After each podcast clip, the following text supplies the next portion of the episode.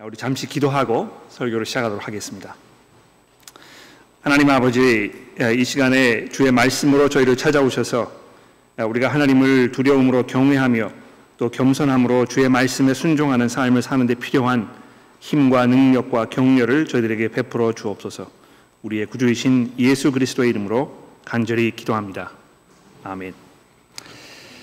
어, 하나님께서 교회라는 공동체에 주신 아름답고 귀중한 선물 중의 하나는 이 교회를 구성하고 있는 교우 여러분들의 다양성일 것입니다. 우리가 이제 서로 다른 상황과 또 서로 다른 경로를 통해서 예수를 만나게 되었고 또 하나님께서 우리들에게 이 각양각색의 은사를 허락하셔서 우리가 서로 화합하며 조화를 이루면서 한 몸을 이루어 가도록 이렇게 하신 것입니다. 어떤 분들은 일생을 이 교회라는 울타리 우리에서 살아오셨습니다만 교회를 출석하기 시작한 지 불과 1년 넘지 않으신 분들도 우리 가운데 계시는 것을 제가 보게 되는군요. 아, 매우 이 성숙한 신앙을 가지고 계시는 분도 계시고 또 태어난 지 얼마 되지 않은 아이처럼 모든 것이 이렇게 새롭게 형성되어 가는 그런 과정을 겪고 계시는 분들도 이 자리에 앉아 계시는 것 같습니다. 아, 이와 같이 우리는 여러 다른 상황과 상태 속에서 각자의 삶을 살고 있습니다만 우리가 믿는 이 복음의 메시지는 아, 동서고금 이거를 막론하고 모든 사람들에게 동일한 메시지입니다. 그렇지 않습니까? 아, 시대와 지역에 관계없이 이 메시지는 이 세상에 존재했고 또 지금도 존재하고 있으며 앞으로 존재하게 될 모든 사람들에게 한 사람도 예외 없이 우리가 용서를 받지 않으면 안 되는 죄인이라고 이렇게 말씀합니다. 그러니까 이것이 뭐 어떤 사람에게는 죄인이라고 이야기하고 어떤 사람에게는 그렇지 않다고 이야기하는 것이 아니고 모든 사람들에게 일괄적으로 똑같이 우리가 하나님의 용서를 필요로 한다고 말씀하고 있다는 것입니다. 더 나아가서 이 하나님의 용서는 내가 노력으로 용서를 받을 만한 어떤 자격을 갖추게 되었을 때에 내가 얻는 것이 아니고 내 힘과 내 의지와 내 수고와 내 능력과는 무관하게 오직 전적으로 하나님의 그 관대하시고 너그러우신 사랑으로 우리에게 베풀어 주는 선물이라고 이렇게 말씀합니다. 그래서 이 죄인인 내가 하나님께로부터 받을 것이라고는 나의 죄에 대한 하나님의 형벌뿐이었다는 것입니다. 그렇죠? 그러나 예수께서 나를 대신해서 그 형벌을 받으시기 위해 십자가 위에 자기의 목숨을 내어 주셨고 내가 그것을 아, 통해서 하나님에 대해 저지른 모든 이 죄에 대한 죄값이 해결되었다는 것 이것이 성경이 모든 사람들에게 똑같이 이야기해 주는 이 중요한 메시지인 것입니다. 그래서 하나님께서 더 이상 이제 나를 문책하지 아니하시고 더 이상 나를 죄인으로 생각하지 아니하시겠다고 약속하셨기 때문에 실로 이 죄의 용서는 전적으로 하나님의 은혜이며 또 자격 없는 우리에게 거저 주시는 선물인 것입니다. 참 생각하면 생각할수록 놀랍고 감격스럽고 또 감사하고 감사한 그런 은혜가 아닐 수 없습니다. 1970년대 어, 말과 이제 80년대 초에 호주 정부가 두 번에 걸쳐서 사면령이라는 것을 발표해 가지고 그 당시에 불법으로 호주에 체류하고 있는 모든 사람들에게 영주권을 어, 그저 발급해 주었던 때가 있었습니다. 하나님의 용서가 바로 그런 것이라는 것입니다. 이 호주 정부의 전적인 너그러움으로 인해서 이 호주에 영주할 수 있는 그 자격이 없던 사람들에게 이것이 선물로 주어졌던 것과 마찬가지로 하나님의 나라는 또 하나님의 나라의 그 시민권은 하나님의 그 주권적인 사면령에 의해서 어, 우리 측에서 보았을 때는 거저 값없이 우리에게 주어진 선물이라는 것입니다. 이 웬 횡재입니까 이것이 그렇죠? 물론 하나님께서 친히 그 아들의 목숨으로 그 값을 갚으셨기 때문에 이것이 가능했습니다만 우리 측에서는 이것이 전적으로 거저 먹는 온전한 선물이었다는 것입니다. 자, 근데 사람이 이 소식을 들었을 때에 그 사람이 거기에 대해서 과연 어떤 반응을 보이는가 하는 것도 이 소식의 내용, 내용 못지않게 중요합니다. 우선 그 내용을 충분히 이해하고 정확하게 받아들이는 것이 중요할 것입니다. 아, 신앙생활은 우선적으로 이 복음의 메시지를 정확하고 분명하게 이해하는 것으로부터 시작되기 때문에 그렇습니다.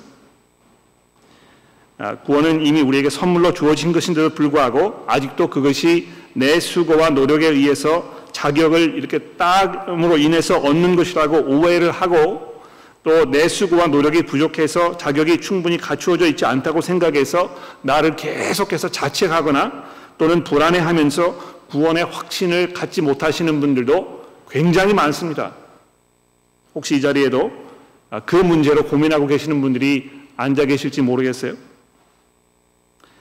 아, 그런 분들이 계시다면 오늘 본문 말씀은 특, 특별히 여러분들에게 하나님께서 하시는 이 귀한 말씀이라고 생각하시고 아, 귀담아 들으셔야 될 거라고 생각합니다.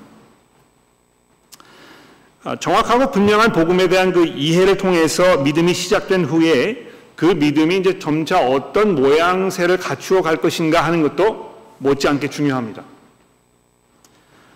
아, 예수께서 나의 구주이시라고 고백한 지 이미 오랜 시간이 지났는데도 불구하고 아직도 이 믿음이 앞으로 힘차게 달려가지 못하는 그래서 이 걸음마를 배우는 어린아이처럼 불안정하고 이 불안한 상태를 벗어나지 못하는 그런 분들도 아마 이 자리에 계시지 않을까 생각합니다.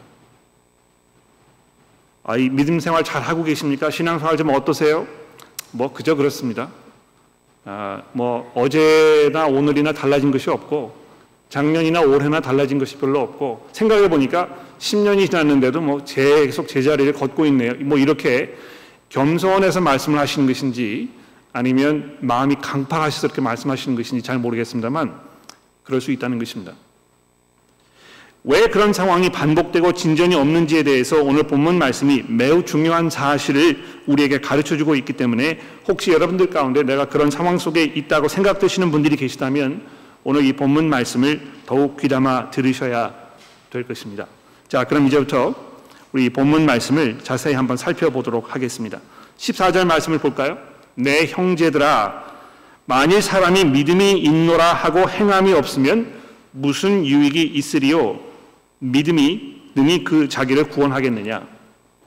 만일 형제나 자매가 헐벗고 일용할 양식이 없는데 너희 중에 누구든지 그에게 이르되 평안히 가라 덥게 하라 배부르게 하라 하며 그 몸에 쓸 것을 주지 아니하면 무슨 유익이 있으리요? 이와 같이 행함이 없는 믿음은 그 자체가 죽은 것이니라. 자, 여기 보신 바와 같이요. 아, 야고보 사도는 지금 행함이 없는 믿음에 대해서 그것이 얼마나 쓸모없는 것인가에 대해서 지금 말씀하고 있는 것입니다.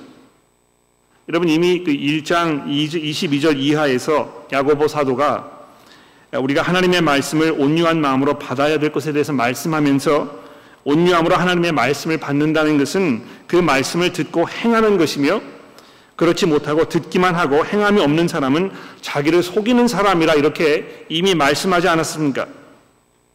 이 오늘 본문 말씀에서는요, 그 행함이 없는 믿음에 대하여 한 걸음 더 나아가서 이 14절에 보시는 바와 같이 그러한 믿음은 그 사람을 구원에 이르게 하지 못하기 때문에 이것이 아무런 유익이 없는 것일 뿐만이 아니고 17절에 보시는 바와 같이 이것은 죽은 믿음이라고 이렇게 말씀하고 있습니다. 15절과 아, 16절에 이제 그 쓸모없는 것, 아무데도 쓸데없는 것의 그 예를 지금 들고 있지 않습니까? 그렇죠? 이 헐벗고 일용할 양식이 없는 사람에게 아무리 친절하게 아, 말을 한다고 해서 그것이 그 사람에게 무슨 소용이 있겠습니까? 그렇지 않습니까? 헐벗고 일용할 양식이 없는 사람에게 필요한 것은 옷과 음식이지 친절한 말은 아닐 것입니다. 그 사람에게 말은 아무런 쓸모가 없습니다. 아, 믿음도 역시 행함이 없으면 아무런 쓸모가 없는 것이라고 이 말씀하고 있는 야고보 사도의 말씀에 귀를 아, 귀담아 들어보십시오. 여기 이제 그 행함이라고 했을 때 야고보 사도는 이 삶 속에서 하나님의 말씀에 순종하며 사는 그 삶을 지금 말하는 것입니다. 아, 여러분 그 1장 예, 11절의 말씀 기억하십니까? 해가 돋고 뜨거운 바람이 불어 풀을 말리면 꽃이 떨어져 그 모양의 아름다움이 없어지나니 부한자도 그 행한 일에 이와 같이 쇠전하리라 이제 이렇게 말씀하셨었는데 우리가 이제 그 말씀을 믿는다고 이렇게 생각하면서도 이 재산을 쌓아가지고 그것을 움켜쥐고 이걸 놓지 않으려고 하면서 거기에 목숨을 거는 그런 삶을 버리지 않는다면 그 믿음이 무슨 소용이 있겠느냐는 것입니다. 하나님께서 그 아들을 통해서 우리를 사랑하셔서 긍휼히 여기신 것처럼 우리가 서로 사랑하는 것이 마땅하다고 믿고 살고 있지만 실제 삶 속에서는 이 교회라는 공동체 안에서도 한 가족으로 함께 살고 있는 형제 자매마저도 너그럼고 관용으로 대하지 못한 채 이 분한 마음을 우리가 계속 품고 살고 있다면 복음을 믿는다고 말하는 것이 무슨 소용이 있겠느냐는 것입니다. 그러니까 야고보 사도가 지금 이 말씀을 하였을 때 교회 안에 어떤 분들을 염두에 두고 말씀하셨을까요? 이 그리스도인으로 사는 것을 대충 적당히 여기는 이런 분들이 아니었겠습니까? 이 그리스도께 전 인격적인 헌신을 하지 않고 두 마음을 품은 상태로 사는 이들을 말하는 것일 것입니다. 내가 그리스도인이기 때문에 더 이상 이 세상에 충성하지 않겠노라 이렇게 내가 고백하였지만 이 세상의 풍조와 사고와 문화와 방식에 아, 깊이 절어 있는 아, 이런 그 상태에서 벗어나지 아니하고 계속 거기에 살고 있기 때문에 남에게 피해를 주면서까지 자기의 이익을 챙기려는 이 욕심에 사로잡혀 있는 그것이 아마 이 예 중에 하나가 아닐까 생각합니다. 무슨 소용이 있겠냐는 것입니다. 그것이. 근데 야고보 사도는 거기서 그치지 아니하고 거기서 더 나아가서 이 믿음과 행함 사이에 있는 이 불가분의 관계에 대해서 보다 적나라하게 이제 이렇게 얘기합니다. 18절 말씀을 보십시오. 어떤 사람은 말하기를 너는 믿음이 있고 나는 행함이 있으니 행함이 없는 내게 내 믿음을 내게 보이라. 나는 행함으로 내 믿음을 내게 보이리라 하리라. 내가 하나님은 한 분이신 줄 믿느냐? 잘하는도다. 귀신도 믿고 떠느니라 자 여기 이제 그 사, 어, 야고보 사도가요 어떤 사람 어떤 그 가상의 인물을 이제 설정해 가지고 아, 그 사람이 주장하는 것을 이제 인용하고 있는데요. 아, 여기 이제 한 가지 그 개혁 개정 성경의 번역에 대해서 코멘트가 이 불가피할 것 같습니다.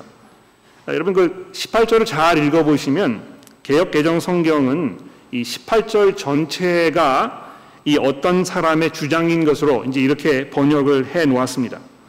아, 근데 대부분의 영어 성경을 보시면 이 어떤 사람의 이 주장은 이 맨 앞부분, 즉, 너는 믿음이 있고 나는 행함이 있다. 이 부분으로 이렇게 제안을 해 놓은 걸 우리가 볼 수 있어요. 이게 왜 그러냐 하면 아, 이 헬라어 성경에는 이제 이, 이 문법을 표시하는 그 부호, 이런 뭐 점이라든지 뭐 이 그 따옴표라든지 이런 게 있지 아니하거든요. 그래서 어떤 면에서는 아, 지금 어디서 어디까지가 이 사람의 그 말을 인용하는 것인지 이렇게 분간하기가 쉽지 않습니다. 번역하시는 분들이 나름대로 이제 그 생각해가지고 아, 이 결정을 내려야 될 것인데 아, 개혁 개정 성경을 번역하신 분들이 뭐 의도하신 바가 있겠습니다만 아마 제 생각에는 그것이 아, 그 본문이 의도하고 있는 바와 약간 그 벗어나지 않았나 이제 이렇게 생각이 되는 것입니다. 그래서 이 18절 말씀을 다시 번역, 번역해 본다면 이렇게 번역할 수 있을 것 같아요. 어떤 사람은 말하기를 너는 믿음이 있고 나는 행함이 있다고 주장할 것이지만 그렇다면 행함 없이 내 믿음을 보여주는 게 가능하겠는가? 나는 내 행함을 통해서 믿음을 증명해 보이리라. 이렇게 얘기하는 것입니다. 그러니까 야고보 사도가 지금 믿음과 행함이 반드시 하나로 이렇게 묶여 있는 것이 아니고 아, 분리해서 생각할 수 있다고 주장하는 사람들의 생각에 대해서 지금 반박하고 있는 것입니다. 믿음이라는 것을 너무 심각하게 받아들여 가지고 거기에 너무 이렇게 몰두해서 마치 광신자와 같은 아, 그런 모습으로 살 필요는 없다고 생각하시는 분들이 아, 있을지 모르겠는데요. 그런 분들에게 지금 야고보 사도가 말씀하고 있는 것입니다. 아, 제가 결혼의 문제를 한 가지 예로 들어볼까요? 성경은 우리에게 믿지 않는 사람하고 결혼하지 말라고 분명히 말씀하고 있습니다. 그러니까 여러분 여기에 결혼하지 않은 상태에 계시는 분들 계십니까? 아, 나중에 그 하나님의 보좌 앞에 가셔서 그 여러분의 어떤 결정이나 이런 걸 설명하셨을 때 혹시 믿지 않는 사람과 결혼하시게 되었다면 어, 제가 그렇게 성경이 이야기하는지 몰랐습니다. 이렇게 이제 변명하지 마십시오. 제가 분명히 말씀드렸기 때문에 아직 결, 결혼하는 결정 내리지 않으셨으면 반드시 믿는 사람과 결혼하십시오. 그것이 얼마나 우리 삶 속에 치명적인 그 타격을 가져다 줄 수 있는 것인지에 대해서 성경이 아주 분명하게 경고하고 있다는 것입니다. 근데 그 경고를 그다지 심각하게 받아들이지 않으시는 성도들이 종종 있거든요. 그러니까 그리스도인으로 예수께 전적인 헌신을 약속했는데도 불구하고 아, 사랑이 우선이고 또 자식 시집 장가 보내는 것이 우선이라고 생각하시고 계신다면 분명히 믿음과 행함을 분리시켜서 생각하는 것입니다. 믿음은 믿음이고 사는 것은 사는 것이다. 이게 이렇게 두개 서로 밀접하게 연관시킬 필요가 있지만 경우에 따라서는 이거 분리시켜서 생각할 수도 있다. 이렇게 생각하게 되는 것입니다. 그래서 이 믿음 생활을 잘 한다는 것은 기본적으로 찬송과 기도를 열정적으로 교회에서 부르는 또 드리는 또는 헌금을 많이 하시거나 교회 여러 그 봉사의 기회가 있었을 때 가장 먼저 앞장서서 참여하는 것으로 이렇게 여기는 것입니다. 야, 그러면 참 이분 신앙이 깊고 또 굉장히 성숙한 분이구나. 이제 이렇게 우리가 착각을 할 수 있을지 모르겠는데요. 교회 문을 나서는 그 순간부터 이 세상의 방식을 또 내 죄성으로부터 나오는 이 악한 생각과 욕심을 아무런 꺼리낌 없이 따라가며 살 때에 이미 이 믿음이라는 것이 행함과 철저하게 분리되어 있다는 것을 우리가 볼 수 있는 것입니다. 여러분 특별히 19절의 말씀이 믿음에 대하여 매우 중요한 사실 한 가지를 우리에게 말씀해 주고 있습니다. 믿음에서 이 지식이라는 것이 매우 중요하지 않습니까? 그렇죠? 그러나 지식이 전부는 아니라는 것입니다. 귀신들도 하나님에 대한 바른 지식을 가지고 있다는 것이죠. 그렇죠? 이 놀랍지 않습니까? 그들이 하나님에 대해서 모르기 때문에 이렇게 하는 것이 아니고요. 하나님을 알고 있는데도 불구하고 그 하나님을 미워하고 증오하며 공포심에 사로잡혀 있을 뿐 하나님께 감사와 찬송으로 회개와 순종으로는 나아가지 않는 것입니다. 즉 그 말씀에 행함이 없다는 것입니다. 행함이 없는 믿음을 가지고 있는 것이 귀신들과 별반 다를 바가 없다고까지 설명한 것도 충분하지가 않아서 여러분 그 20절부터 야고보 사도가 어떻게 추가 설명을 더 하고 있는지 보십시오. 아 허탄한 사람아 행함이 없는 믿음이 헛것인 줄을 알고자 하느냐 우리 조상 아브라함이 그 이사 아들 이삭을 제단에 바칠 때에 행함으로 의롭다 하심을 받은 것이 아니냐. 내가 아, 내가 보거니와 믿음이 그의 행함과 함께 일하고 행함으로 믿음이 온전하게 되었느니라. 이에 성경에 이른 바 아브라함이 하나님을 믿으니 이것을 의로 여기셨다는 말씀이 이루어졌고 그는 하나님의 벗이라 칭함을 받았나니 이로 보건대 사람이 행함으로 의롭다 하심을 받고 믿음으로만은 아니니라. 자, 여기 이 아브라함의 예를 잘 이해하는 것이 얼마나 중요한지 우리 잠시 한번 생각해 보십시오. 야고보 사도가 아브라함의 예를 통해서 강조하려고 하는 것은 이 22절의 말씀입니다. 내가 보거니와 믿음이 그의 행함과 함께 일하고 그 행함으로 믿음이 온전하게 되었느니라 하는 이 부분이라는 것입니다. 믿음이 행함을 통해서 즉 하나님의 말씀을 순종하는 것으로 온전하게 된다는 이 말씀을 주목해 보십시오. 예. 사실 그렇지 않습니까? 우리가 살면서 아, 내려야 하는 어떤 그 중요한 결정들이 왔을 때 내가 이 순간 아, 믿음으로 하나님의 말씀에 순종할 것인가? 아니면 내 욕심과 세상의 풍조를 따라서 하나님의 말씀에 이것이 부합되지 않는다고 해도 내가 이거를 선택할 것인가? 이 기로에 이제 서게 되지 않습니까? 그렇죠? 또 경우에 따라서 많은 지혜가 필요하고 그래서 우리가 고민하고 기도하면서 하나님의 뜻을 간구하고 성도들에게 물어보기도 하고 그래서 고민하면서 뭐 어떤 길을 선택해야 될 것인가 이렇게 이제 고민하게 되는데 그 순간에 내가 하나님의 말씀을 순종해야 되겠다. 그런 결정을 내렸을 때, 그리고 그 결정을 따라 살았을 때, 분명히 그것을 통해서 우리의 믿음이 성숙해지는 것입니다.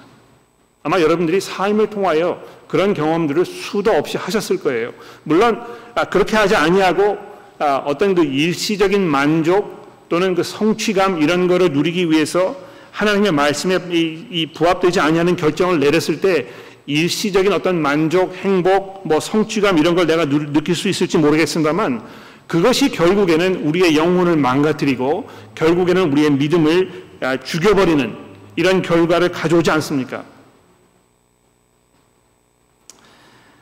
아브라함이 오늘 아침에 목사님께서 읽어주신 창세기 그 15장에 보면 하나님께서 너로 하여금 큰 민족을 이루겠다 하셨던 그 약속을 아브라함이 듣고 그것을 믿었다.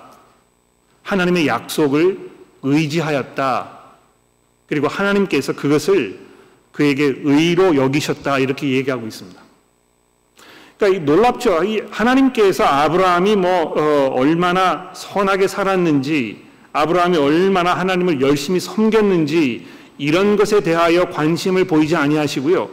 정말 중요했던 것은 정말 말도 되지 않는 것 같은 우리의 지성으로는 이성으로는 이 용납될 것 같지 아니하는 그런 하나님의 약속을 그가 듣고 알겠습니다, 하나님.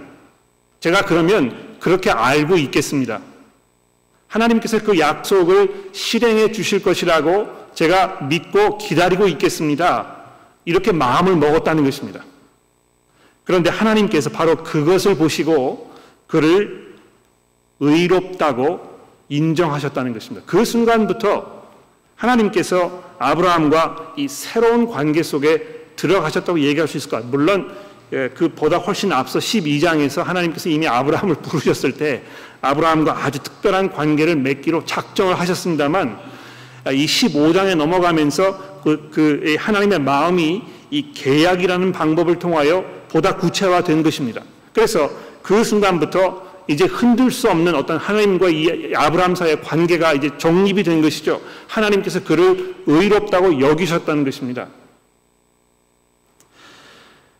그런데 거기에서 끝났으면 아브라함이 뭐 그냥 어, 자기 마음대로 살고 생각하고 뭐 이걸 잊어버리고 그냥 이렇게 살았을지 모르겠어요.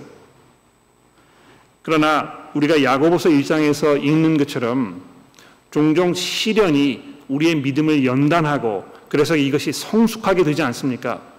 하나님께서 이 이삭을 제물로 바치는 그 사건을 통하여 아브라함의 믿음이 이 성숙의 자리로 나아가도록 인도하셨다는 것입니다. 그러니까 우리가 성경을 읽을 때는 좀 이렇게 오해하는 부분이 있어요. 야, 이거 하나님께서 좀 마음에 불안하셔가지고 내가 이 아브라함이랑 계약을 맺었는데 아브라함이 이 계약을 끝까지 지킬 수 있을까 없을까 한번 시험을 해봐야 되겠다. 아, 이 말씀 내 이 명령을 지키는지 아, 안 지키는지 내가 분간할 수가 없어가지고 한번 그 마음을 떠봐야 되겠다 이렇게 해서 아, 브라함을 이 곤경에 빠뜨리신 것처럼 이렇게 생각하실 수 있습니다. 그런데 그런 것이 아니고요. 이미 하나님께서 주권적인 방법으로 아브라함을 부르셔서 아브라함의 그 앞날을 책임지지 않으셨습니까? 그런데 아브라함의 입장에서는요, 정말 하나님을 신뢰하고 그 믿음 안에 살아가는 그 삶이 과연 무엇을 말하는 것인지에 대해서 더 깊이 생각해 보고 체험을 통하여 이것을 경험하고 그래서 그, 그 믿음의 자리로 나아갈 수 있는 어떤 그 계기가 필요했다는 것이죠. 그래서 하나님께서 아브라함을 위하여 아, 이 이삭을 바치라고 말씀하셨던 것입니다. 아, 정말 하나님께서 아브라함, 아브라함에게 그 이삭을 뺏어 가시기로 작정하셨을까요?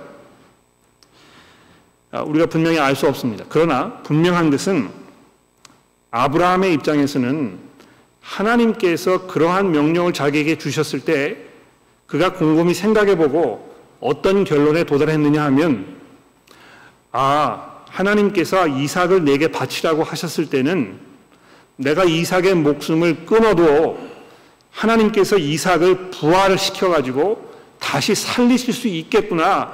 이거를 알았다는 것입니다. 이것이 히브리서의 말씀이잖아요. 그렇죠? 그것이 믿음이라는 것입니다.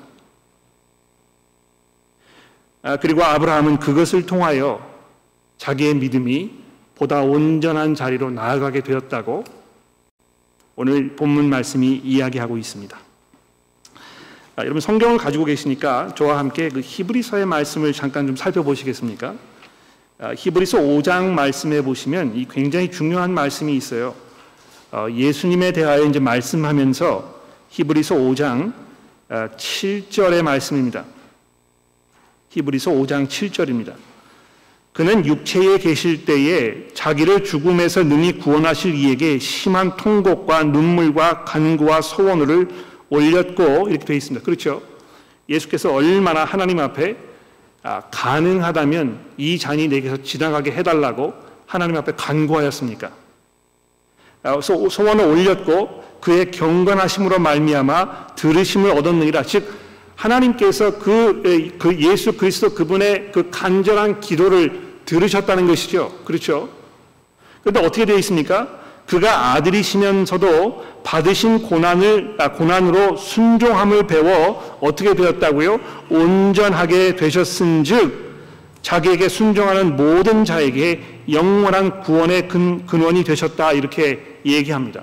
이 어떤 면에서 예수께서 아, 이 순종을 배우시고 그걸 통해서 온전하게 되신 것입니까? 뭐 이 어느 시점에선가 예수께서 하나님 아버지에게 순종하지 않았기 때문에 또 그런 마음이 없었기 때문에 하나님께서 그것을 가르치시기 위해 이렇게 하셨다는 걸 말하는 것입니까? 그렇지 않습니다.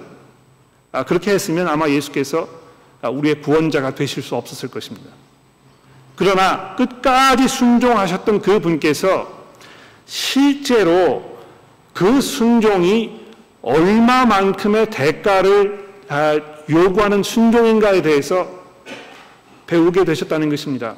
예, 이 십자가에 돌아가심으로 인하여 거기에서 하나님의 진노를 온 머릿속에 다 뒤집어 쓰심으로 말미암아 하나님의 약속을 믿고 순종하는 것이 얼마나 어려운 일인가.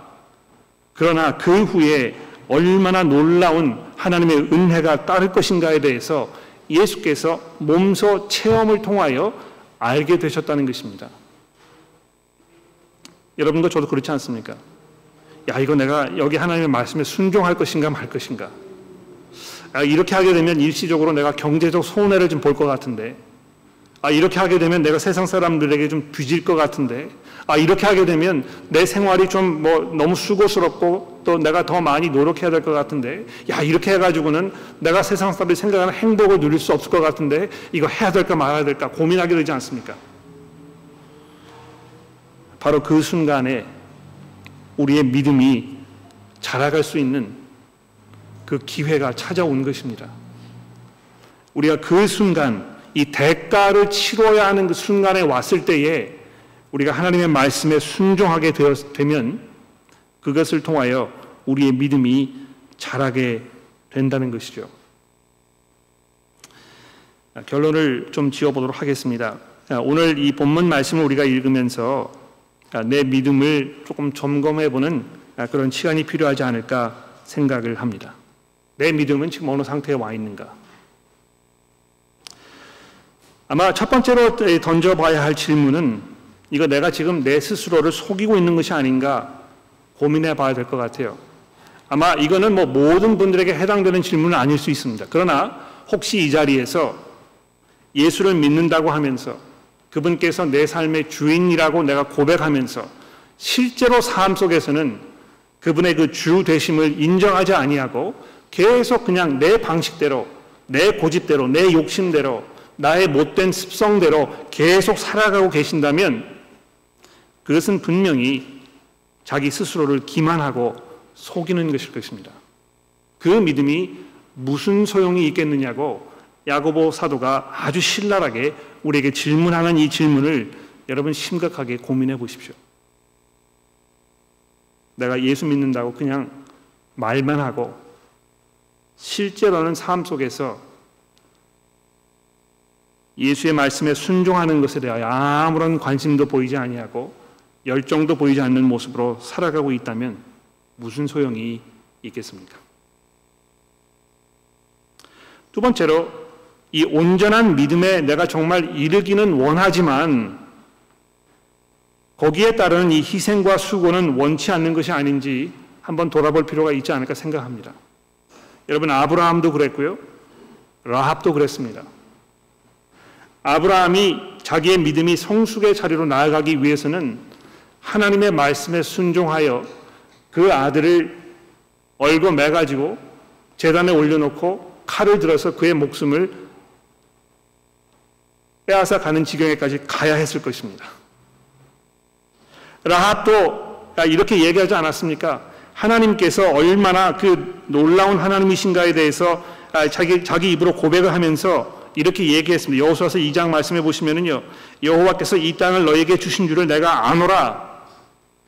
우리가 너희를 심히 두려워하고 이 땅 주인들이 다 너희 앞에 간담이 녹았나니 너희는 아, 이는 너희가 애굽에서 나올 때에 여호와께서 너희 앞에 홍해물을 마르게 하신 일과 너희가 요단 저쪽에 있는 아모리 사람들 두 왕 시혼과 오게게 한 일 곧 그들을 전멸시킨 일을 우리가 들었음이니라 우리가 듣자 마음이 녹았고 너희로 말미암아 사람이 정신을 잃었나니 너희의 하나님 여호와는 위로는 하늘에도 아래는 땅에도 하나님이시니라 이렇게 고백하지 않았습니까? 그렇죠?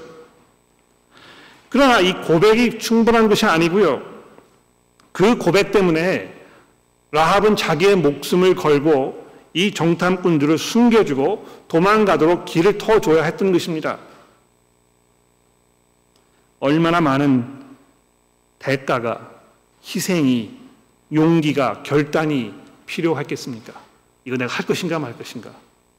이렇게 했을 때에 정말 내 삶이 곤경에 빠질 수 있을 텐데, 내가 손해를 볼 것 같은데, 할 것인가 말 것인가? 믿음이 성숙해지기를 원하지만 그렇게 성숙함이 눈에 띄게 보이지 않는다고 생각이 되십니까? 분명한 이유가 있을 거예요. 무엇입니까?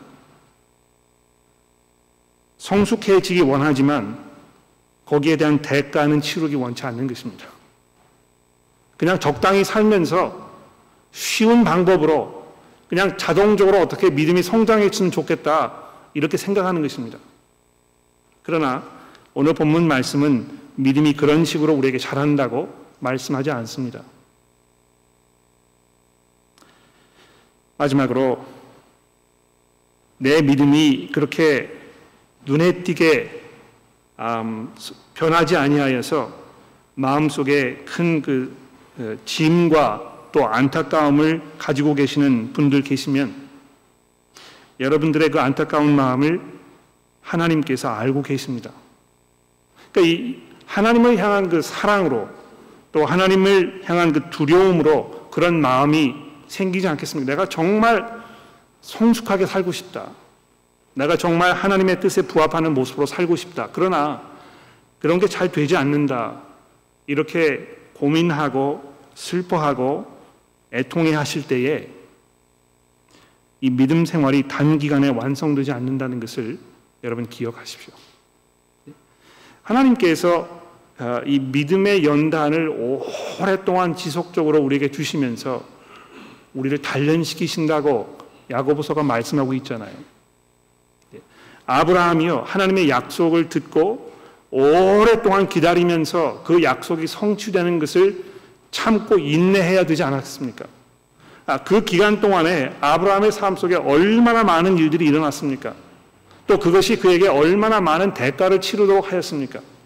이거 하나님의 약속이 이루어질 것인가? 정말 믿어도 되는 것인가? 의심을 가져다 줄 수밖에 없는 상황들이 반복적으로 일어나지 않았습니까?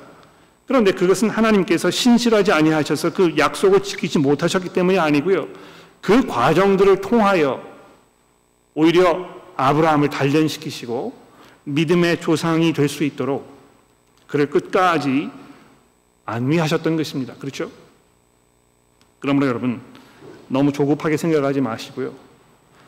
아, 끝까지 인내함으로 하나님 앞에 믿음으로 나아가십시오. 아, 그렇게 하였을 때에 우리가 정말 복된 삶을 살 수 있을 것이라고 야고보 사도가 우리에게 약속하고 있다는 것을 기억하십시오. 기도하겠습니다.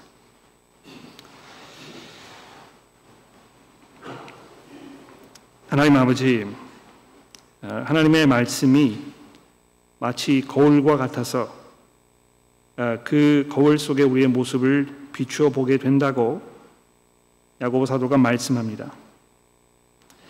하나님 저희가 이 말씀을 읽고 돌아서서 이것을 잊어버리며 마음에 담아두지 아니하고 어, 그저 예전 상태로 돌아가는 그런 어리석음 가운데 있지 않도록 저에게 은혜를 베푸시고 우리가 이 말씀에 비추어 우리의 삶을 겸허하게 돌아보며 내가 지금 어느 상태에 와 있는가 또 내가 하나님의 뜻에 순종하는 삶을 살기 위하여 어떠한 결단을 내려야 될 것인가 이것을 겸허하게 돌아볼 수 있는 기회를 오늘 아침 저희들에게 허락하여 주옵소서.